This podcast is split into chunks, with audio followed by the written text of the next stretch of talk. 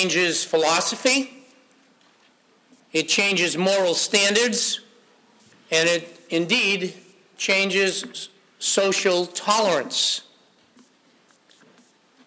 When it comes to gender, when it comes to marriage, when it comes to individual roles in marriage, and then just standards in general, we can see that there are many changes that have taken place over time and certainly in different areas of the world. This has also resulted in many, and that is an understatement, but many, many books, many seminars, a lot of social programs and philosophies that have been made available to the general public over, the over time and certainly today to help us to understand those areas, such as what is the thinking on gender, marriage, and all of this, so that we might understand it and then to comply with the expectations of man, with the expectations of what is acceptable and tolerable to society, any given nation, any given culture. But it is a result of time and geography and change. We are grateful that the Bible, that God's Word, does not change. It doesn't, as God does not change. And when I say that, I stand here with a full understanding of progressive revelation that God did not give all of his revelation at once. But once it's declared, it doesn't change. It does cover, God's word does cover all generations of all times, and it covers every culture. That is often forgotten. But God's word and his instruction covers all men and women, boys and girls of all time, and it covers every culture. God is the one who has created us, and God has given us His instruction and His expectations in the area of gender, in the area of marriage, and in the area of roles within those institutions and in society. That is fundamental, but it needs to be reminded.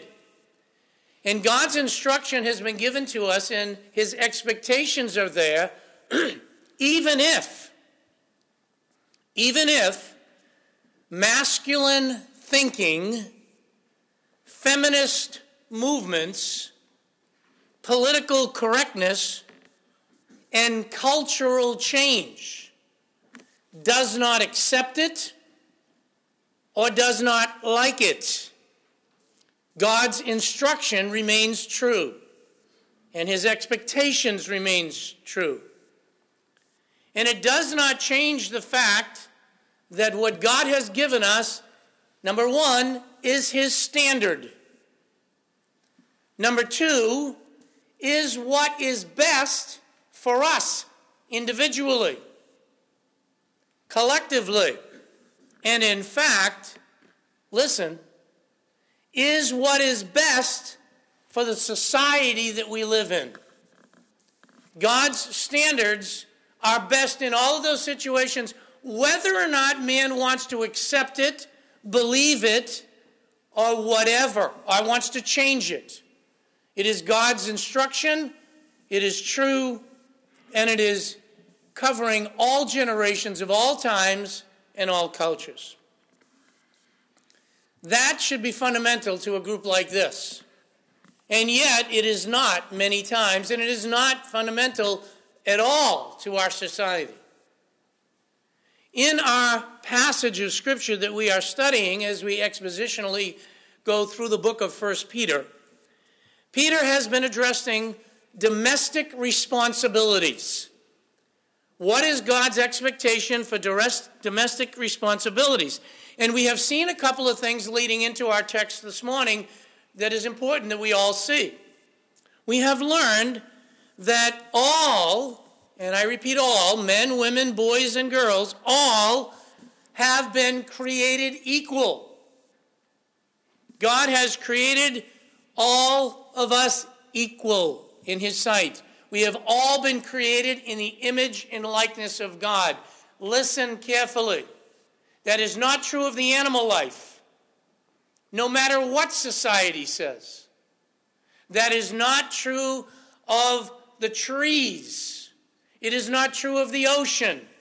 It is only true. That is what makes us unique in God's creation. It is we, the pinnacle of His creation, who have been made in the image and likeness of God, and that includes man and woman, male and female. We have learned that. We are also totally equal in the area of salvation. we have seen that. There is no distinction of rich or poor, of black or white, of male or female. in the eyes of God, we are equal in Christ if we have come by faith in Christ, and we are in an equal plane and need to understand that. And in all marriages, we need to understand these things. In the relationship of society, we need to understand all of this. Further, we have learned that we are all equal in our destiny. Those who have trusted in Christ, we are not equal as far as those who have not believed. They are equal in that they will face hell whether they believe it exists or they don't. But it is also true of heaven. It is also true of the church that whether male or female, we are equal in our inheritance in Christ. It is undefiled. It'll never fade away. It's reserved in heaven, not just for man, but for women, not just for boys, but for girls, and for anyone who has placed their faith in the Lord Jesus Christ. Very important, fundamental but understanding of our text here. However, we have also learned that by God's design, we are different in gender. No matter what society teaches today, and particularly in the year 2015 forward, we, are been, we have been created male and female, and there are definite distinctions in that area. There are definite distinctions, as we have learned, not just in gender, but in role.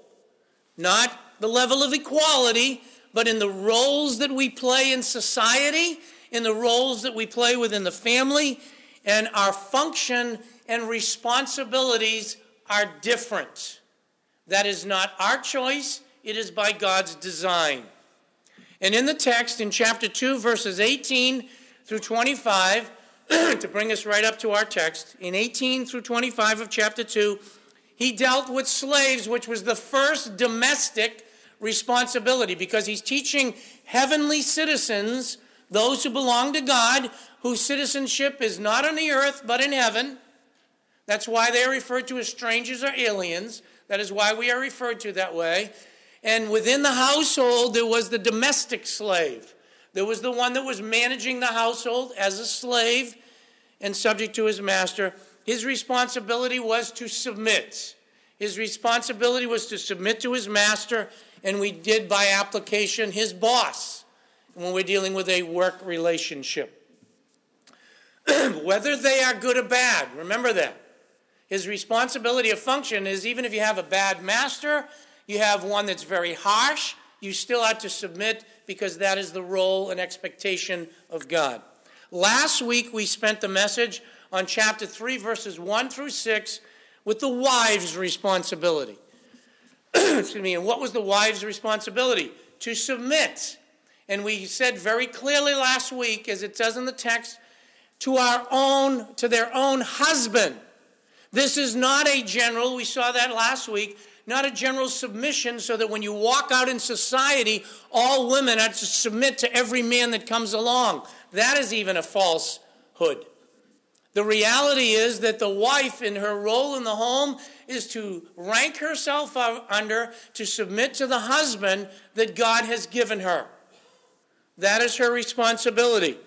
Even if, as we saw, the husband is unsaved, even if he is disobedient to the word of God, even as a saved man, she has a responsibility to submit up to the point where it does not cross, where God has directly told her to do something and the husband is requesting her to go against that. Then how is she to win her unsaved husband? Or how is she to win that husband, excuse me, who is a saved husband but is not obedient?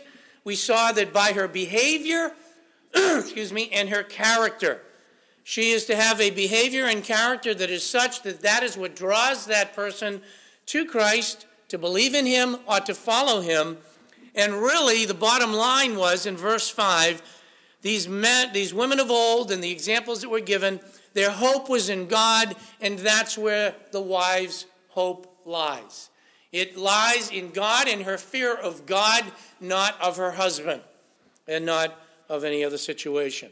And that's what we saw last week. Now we move into verse 7. So, with that whole surrounding, and it's important to again review the equality situation and everything else, we get into the exposition of verse 7 and we come to the husbands. And as we come to this verse, well, that's easy, right? Husband's role is a piece of cake. He's the master, he's the head of the house. The home is his castle. She just should listen. Period. End of discussion. Really? By God's design, first of all, we saw this last week, but it's important to be reminded. I just read it in Ephesians. It is by God's design, please understand that, that the man is the head of the family. And again, we're assuming a husband and wife relationship. Obviously, there are situations where the husband has died, and now the woman has that responsibility, and actually is play, play, uh, playing a tremendous role of both trying to be mom and dad and all of that that comes with it. But it is by God's design. Remember, we saw in creation, he said that not only did he create man first, but it said very clearly in Genesis chapter 3 that the husband was given to rule over the wife by God. It was clear. In Ephesians chapter 5, verse 23, I read it this morning. And uh, maybe, uh, again, we should scan there because I'm going to end up back there, and you probably want to keep your finger there as well. We'll be in both texts. But Ephesians chapter 5, we saw it again, particularly if you go to verse 23, and I didn't read that one.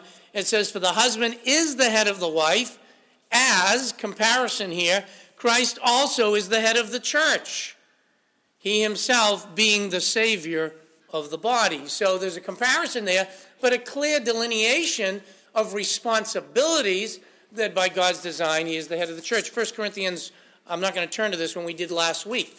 1 Corinthians chapter 11 verse 3 points out the same thing. That Christ is the head of the church and the husband is the head of the wife and on and down it goes uh, in the responsibility. That's God's design. But listen men and women and boys and girls as you prepare for your future, this does not mean that the husband is to be a dictator. This does not give any excuse for the husband to be a bully.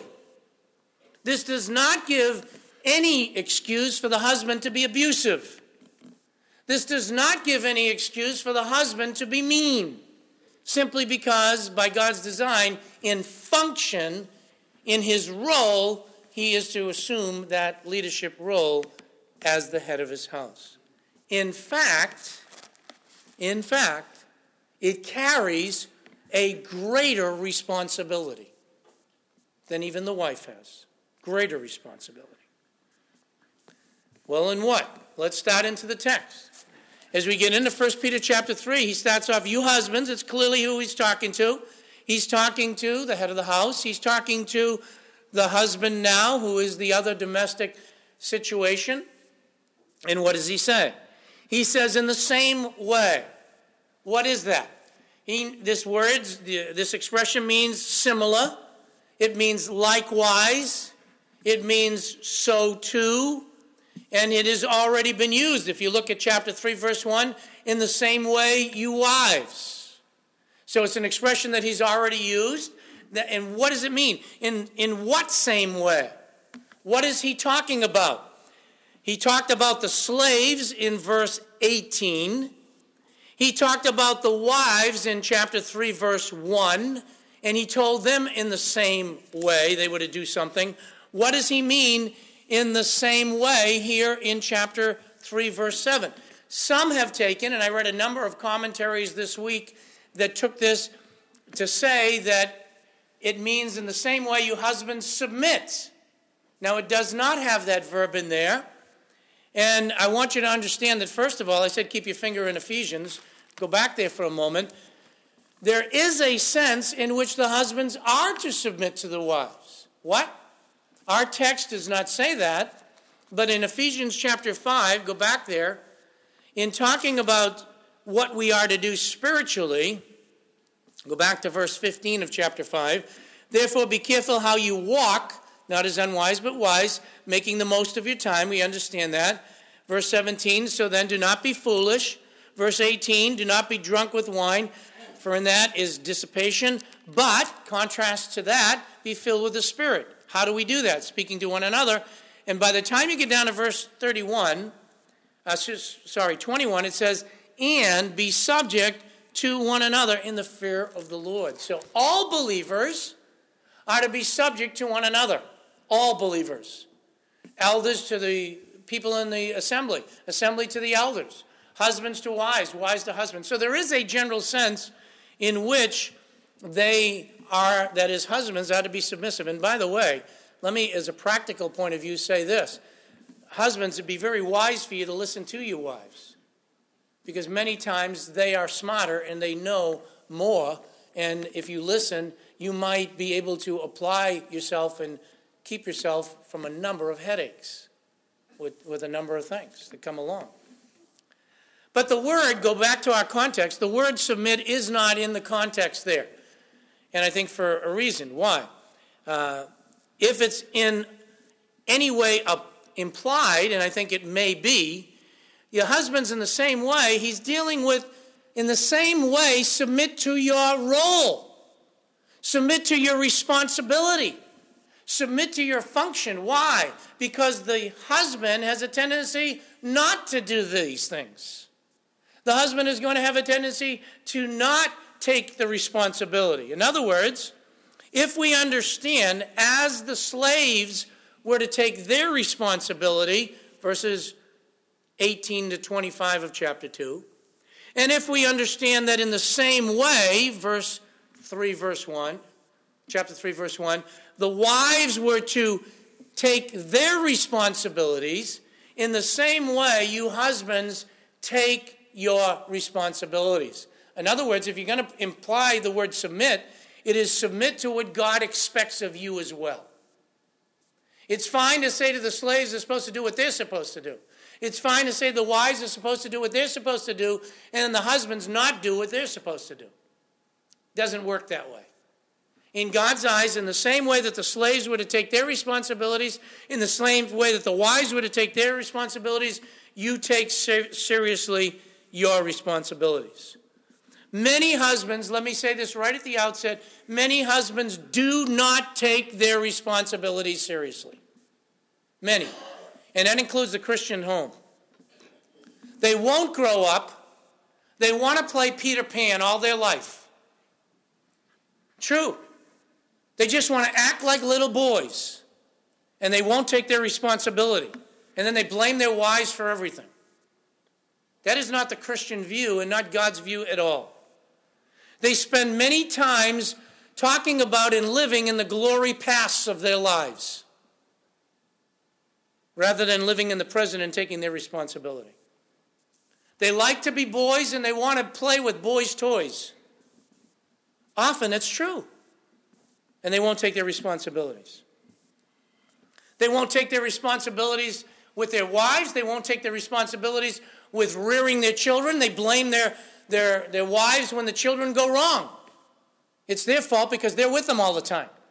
And part of the reason they're with them all the time is because you don't spend time with your children the way you should be spending it. And I'll give you this one right away. One of the greatest areas that men are lacking is in their spiritual responsibility. They don't take the spiritual responsibility seriously. And so when Paul is instructing them here, uh, sorry, Peter is instructing them here, and Paul does as well, he understands the way husbands function. And he says, Husbands, in the same way, you better do what you're supposed to be doing. And you need to take it on. That's why oftentimes you see, even when it comes to church attendance, when it comes to uh, people functioning involved in spiritual things. It's the wives that are serving, it's the wives that are involved because the husbands are doing all the complaining and know all the answers as to why everything is supposed to be done and take no responsibility. Oftentimes, it's the wives that are having devotions, not the husbands. Oftentimes, it's wives that are being involved in serving and not the husbands. Men ought to spiritually be leading their families, and we ought to accept the responsibilities and we ought to take them serious. And a lot of times, our families aren't what they should be because the husbands are not taking the actions that they should be taking. So, what are our responsibilities? What should the husbands be doing? Does he just tell them to do it in the same manner? Let me give it to you this way, and I'll summarize it, and then we'll dig it out. Here's your responsibilities, men. Here's my responsibility that I fail at. But here it is. Basically, I think it comes down to three things. The husband is to be a learner, a lover, and a leader. To give you some three L's to walk away with. Young men, as you grow up and you're thinking about marriage and you think about your future, here's what you ought to do. Husbands, here's what we ought to do. We ought to be learners, lovers, and leaders. First, a learner. That's what he says. Look at it. You husbands, in the same way, live with your wives in an understanding way. We ought to live with our wives in an understanding way. What in the world is he talking about? First of all, when he says we ought to live with, it is the term to dwell together. And it is a present active, active participle. What does that mean? What are all these fancy things that is throwing at us? That we don't even understand what he's saying. How can we do it? What's the idea? We had to dwell with them on a continuous basis. This is something that is ongoing. It doesn't happen just, we just had recently, and I was talking to Dave, it was a great wedding uh, recently, not last week. We had a fun time and everything else to see two of our young people joined in marriage. And that's the beginning. But Eric, to talk about the specific wedding, has now a responsibility on his shoulders where he is now to continuously and ongoingly dwell with, be in part of the home with, spend time with what? His wife, Becky. And that involves a continuous learning. He is to continuously stay with her and he is to continuously learn about her. And husbands, that is a responsibility that we ought to take, and often right there does not happen. What does he mean to live with them in an understanding way? And by the way, and that's why it says continual. Listen, folks, it is don't go to a wedding and say death do us part and don't mean it. That is before God and witnesses. In whatever status you're at now, even if there's been several divorces or whatever has happened in someone's life or whatever, wherever you are now, whatever you stood before God, you ought to dwell with that person in an understanding way. This implies spending time with your spouse. This implies learning about your spouse. What does that mean? Let me give you some practical things, I hope. You ought to learn about her uniqueness. God has given you this person, and this person is unique to you. That's the one that you are married to. And you ought to learn a lot about her uniqueness. In what ways? Just the very fact that she's a woman and you're not. That's what the society is confused. And oftentimes, husbands can't even get through this part. Why? Because they don't take the time to continuously learn about their wife, even as a woman. Let me make it really, really practical. All the things that she goes through in having a child. You don't experience that. I don't experience that. I've been through five childbirth. Not once did I have to physically deliver. Well, in a different way, I did. But you know what I'm talking about. I didn't have to carry that child for nine months. I didn't have to go through the cramps. I didn't have to go through the waddling. I didn't have to go through all that comes with it. Now, that sounds funny, but you know what I'm talking about? Husbands, that is living with them in an understanding way, in understanding her needs because she's going through things that you don't go through. And while you go through change, she goes through tremendous change, even physically, that you will never experience. And a husband that's doing what God wants to do understands that and is sympathetic to that. Doesn't just say, oh, yeah, you go get the pizza tonight. It, but turns around and says, You have that need, I understand. You know, that you're going through this situation. The emotions of a wife. I'll be careful here, but we need to continuously learn about the emotions of our wives. We do. Their emotions are different than us. We need to learn about our own wives. What? What is the strength of your wife? What are the things that she's strong in? What are the things that she's weak in? If I gave you a test right now, could you name them? If you can't, how can you possibly be doing what God expects you to do as a, as a husband? You see, it's an ongoing process and it's changing. You learn to begin to know her more and more. If you've been married 10 years, you should now know her better than when you knew her the first night of your marriage. If you've been married 40 years, it should be better then than it was 10 years ago. I know I said that to someone one time in a number of different areas. I said it a couple of times. In a number of different areas. I mean that sincerely. Uh, I've been married 41 years and I praise the Lord and it's getting better. I'm getting older. But you say, getting better? Yes, I'm learning more. And there isn't an aspect of our marriage that there are things that are tough. There always are. But communication, whatever it be, should always be improving. And it's what? A process that we need to learn as husbands. We're learners. What is specifically with your wife? Now, when it talks about the weaker vessel, I need to continue on. What does that mean? It may mean simply physically. It's very possible. And by the way, I know that this runs in the face of body lifters that are women. And there, there are people that, right today, I mean, honestly, if I walked down the street and ran into one of them and they hit me, they'd kill me. They just, uh, seriously. So, and, and so they look at a verse like this and they say, that, that can't possibly be what it means, you know, because I want to just show you how macho I am. That's the way society's approached it. But I do think by God's design, you begin to see that even physically, uh, while people would argue against it today, but even emotionally, they may be weaker. I think, this is my personal opinion, what does this passage mean?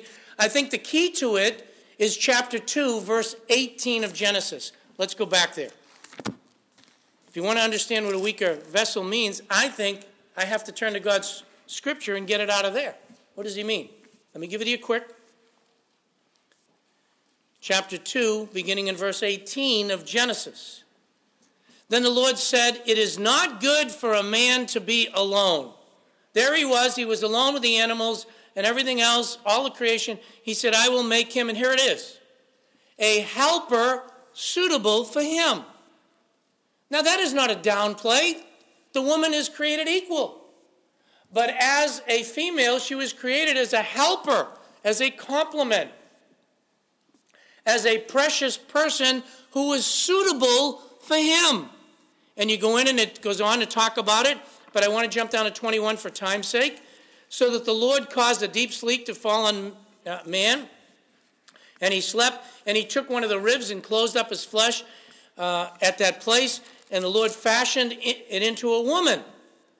Uh, the rib which he had taken from a man and brought her to him. And the man said, This is now bone of my bone, flesh of my flesh, should be called woman, because she was taken out of me.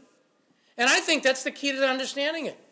Part of God's creation was that he, he designed the woman to be a complement, to be a helpmate, to be involved, and in that sense, it's viewed as the weaker in only in this sense. It doesn't downgrade her in any way, but because of physically, I think emotionally, and even as God designed it in her. And so we need to understand our wives, we need to learn about them that she's a helpmate, she's a completer. It is definitely not dealing with the following. I can tell you that in, in 1 Peter chapter 3. When it says that she's the weaker, uh, that we ought to understand her as someone weaker, it's not talking about her character. In fact, many women are better in character than men. It's not talking about her intelligence. There's many women that are smarter than men. In fact, your wife is probably smarter than you. It is not talking about spiritually. And again, in that area, many godly women uh, are, are more spiritually minded than their husbands, without question. So it's not dealing with weaker that way. And I do also think it's around the word and involved with the idea of delicate. That God has given you a vessel to complement you that is a delicate and a vessel that is to be protected, guarded, and cherished. And that's the way you ought to view your wife. Let me just ask you right there, men, how are we doing? Are you doing well? Are you learning about your wife? Are you growing in your knowledge of her? Are you concentrating on her? Are you out playing with everything else? We ought to learn and always be growing. And we're to understand that she's weaker. Doesn't mean she's less, doesn't mean she's not equal, but she's my helpmate. She's uniquely set apart to me by God. And I am to treat her delicately. I am to treat her that way. I'm not to just bully over her. That's not the way you'd run through a china shop of, of precious things and just knock everything over. You'd treat it delicately. You'd care for it. You'd protect it. I believe what it really is dealing with is speaking of respect that we ought to have for our wives. Secondly, I need to move on. So we're to be constantly learning. And then he says this He said, an understanding way, since she is a woman, and I think you go back to the context of Genesis and you follow it through, that's the idea, that we are to show her honor as a fellow heir of the grace of life. And we'll deal with the last part of the verse in a few minutes. We are to be a lover. We're to get to know her and to honor her. And this is expanded in the book of Ephesians. That's why I wanted you to keep your finger there. Let's go there for a second. It is the husband's responsibility to be a lover, to love his wife. In Ephesians chapter 5, verse 25, husbands, love your wives. You say, Well, I do. This isn't just talking sexually, that is part of it. But even in that area, by the way, men, you ought to be seeking to satisfy her, not yourself. You ought to be seeking her first. Why? That's the whole context.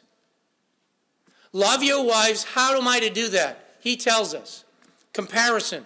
Just as Christ loved, also loved the church. And what did he do? He gave up himself for her. Let me just start right there. That is the way we ought to love our wives. We ought to give up ourselves. They come first. We have to be willing to lay down our life for our wife, not just talk about it, but in actions. How does it happen in the home? Do you treat your wife delicately that way? Are you concerned about her concerns? It's not about being macho man. It's not about our society's thinking about that role. Neither is it being marshmallow man, because that's where the world's going. The world's going and trying to tear down the masculine relationship to such a degree that they want all the males to be marshmallows. That's not God's view. We're going to see would be the leader. How do we do this? How do we love? By giving ourselves for her. Christ, what did he do? He put the church first. He gave of himself totally. He gave himself totally for the church and even laid down his life. He was willing to take on and feel everything that we felt. Is that the way we treat our wives? Is that a way we're doing as husbands? Christian husbands should be that way. And I like the part where it talks about in Ephesians chapter 5 so husbands ought to love their wives, verse 28, as they love their own bodies. I mean, you've seen the programs, it starts with little boys, right? Get in front of the mirrors, they make sure nobody's around. We love our own bodies. And so do the women. We take care of our own bodies. We understand what that means. How much do you love your diet? How much do you love your exercise? Oh, no, not the next one. How much do you love your hobbies? And you'd be surprised, men are just so caught up with exercise, diets, hobbies, and they haven't even got time for their wives. And then you wonder why Christ's church is the way it is. You get very few men reading the Word of God. You get very few men guiding their wives praying. And listen, I've fallen down in these areas as well. We ought to love our wives as Christ loved the church. Oftentimes, men have a tendency to impose their physical desires on women. They want to physically control them. They want to make their wives conform to everything that they want. They manipulate their wives' thinking. And then they say they're a great Christian. That's not what God has called husbands to do at all. You think this responsibility is easy? I would rather have submit and respect, and it ends there. I am to love my wife, I am to be with her, and I am to constantly be learning about her. And many of the times I'm not learning because we're not spending the time, guys. And we're not interested, we're interested in ourselves. This involves honor. This involves respect. Turn with me to Colossians chapter 3. This is what we're not to do.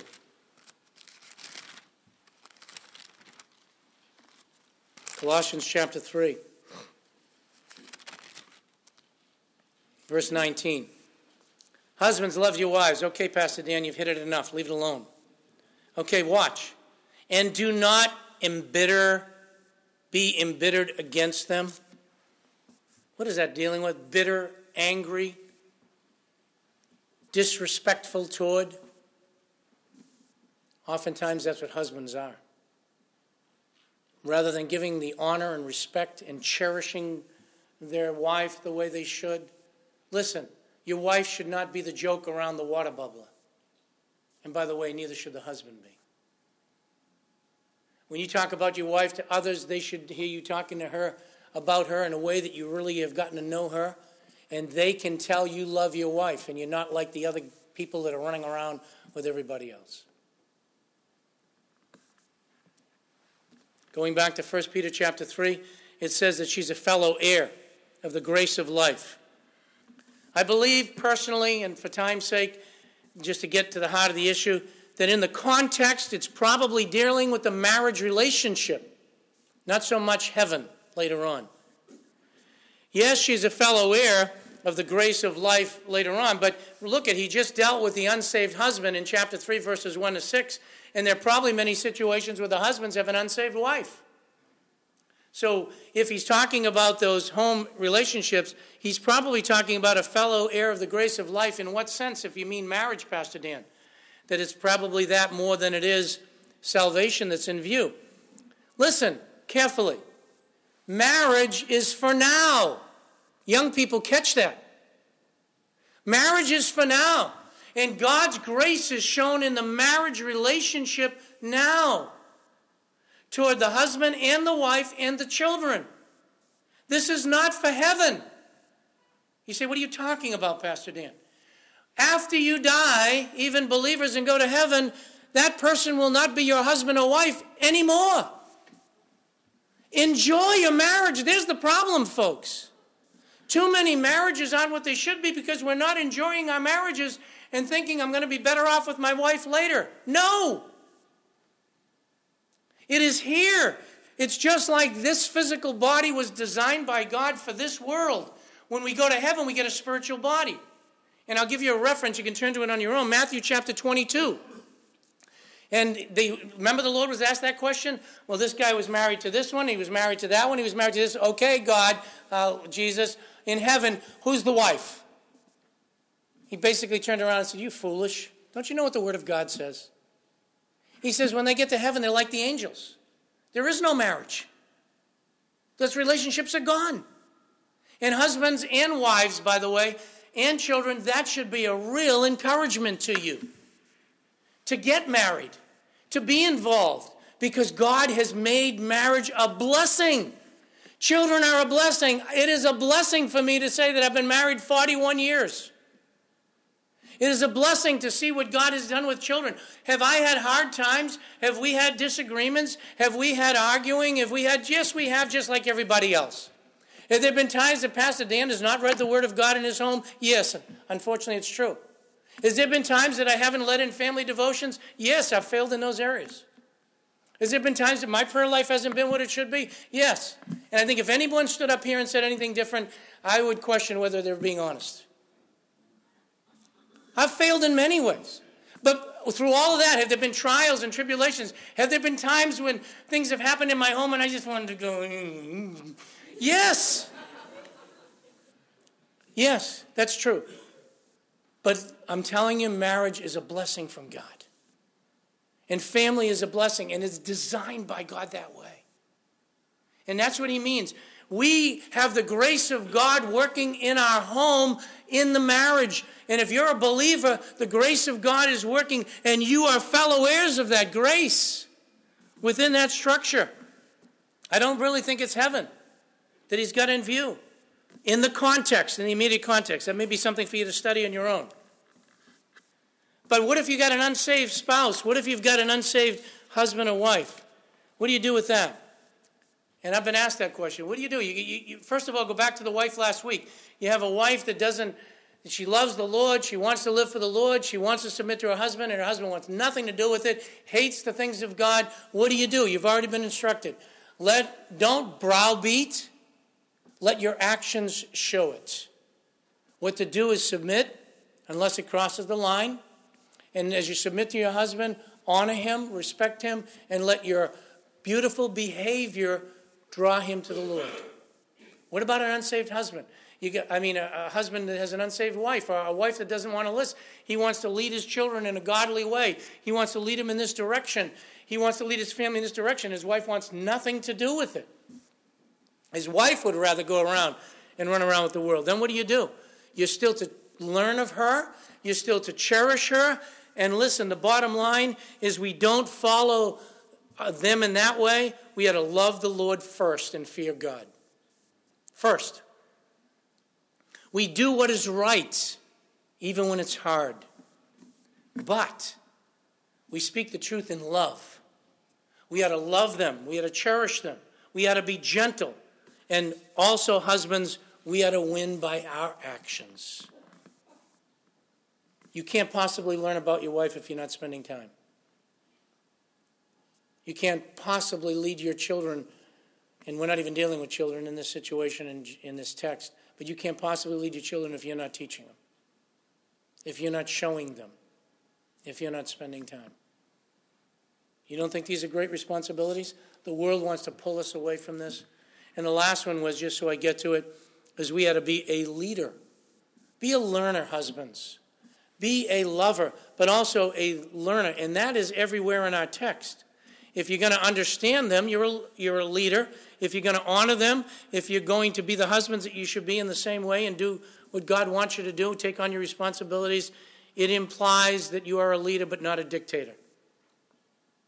And I want you to notice this as we close. It's interesting that it's only said to the husbands so that your prayers will not be hindered. Your spiritual life, my spiritual life, is affected by the way I take my responsibilities in my home. Let me ask you, husbands, how's your prayer life? You say, I'm struggling even how to pray. I don't see any answers to pray. Have you ever looked at how you're treating your wife? You really getting to know her? Is she really first? Oh, yeah, she's first. Before your hobbies? Is she first? Before what you want? In your marital relationships, is she first or are you? In making decisions about what's done around the home, is she first or is she you? Uh, are you? Uh, is she as delicate as she should be? Do you cherish her the way? It says here that our prayer life will be hindered.